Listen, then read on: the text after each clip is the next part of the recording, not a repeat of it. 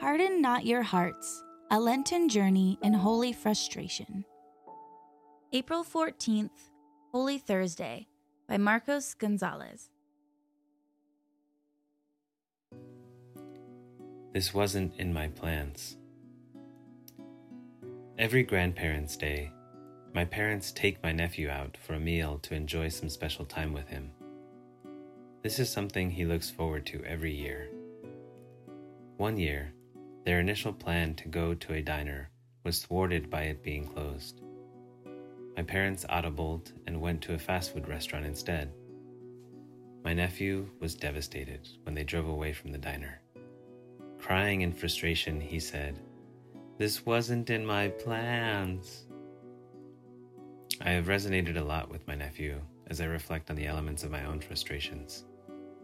I had hoped that the racial awakenings after the murder of George Floyd and our collective compassion grown from suffering a global pandemic together might be a catalyst for change. And yet, the sense of justice and peace I hungered for feels more elusive than ever. On this Holy Thursday, we are returned to Jesus washing the feet of his disciples.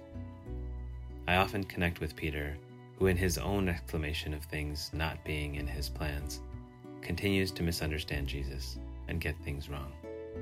Cutting off someone's ear, denying Jesus, hiding in the upper room.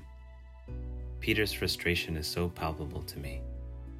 The confusion of the injustices around us can be suffocating at times. We approach Easter, and yet our world does not seem any closer to ending wars, changing the course of climate change, eradicating systemic racism, or managing pandemic outbreaks.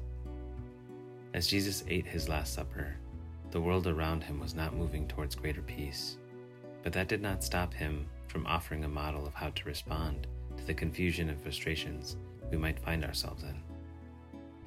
Jesus models a way to channel our frustration by washing each other's feet. In service to one another, we might channel our frustration into holy frustration. What thwarted plans are at the root of your frustration? In what way might we need to have our own feet washed of the frustrations we have been carrying? How can you wash someone else's feet to respond to their frustrations?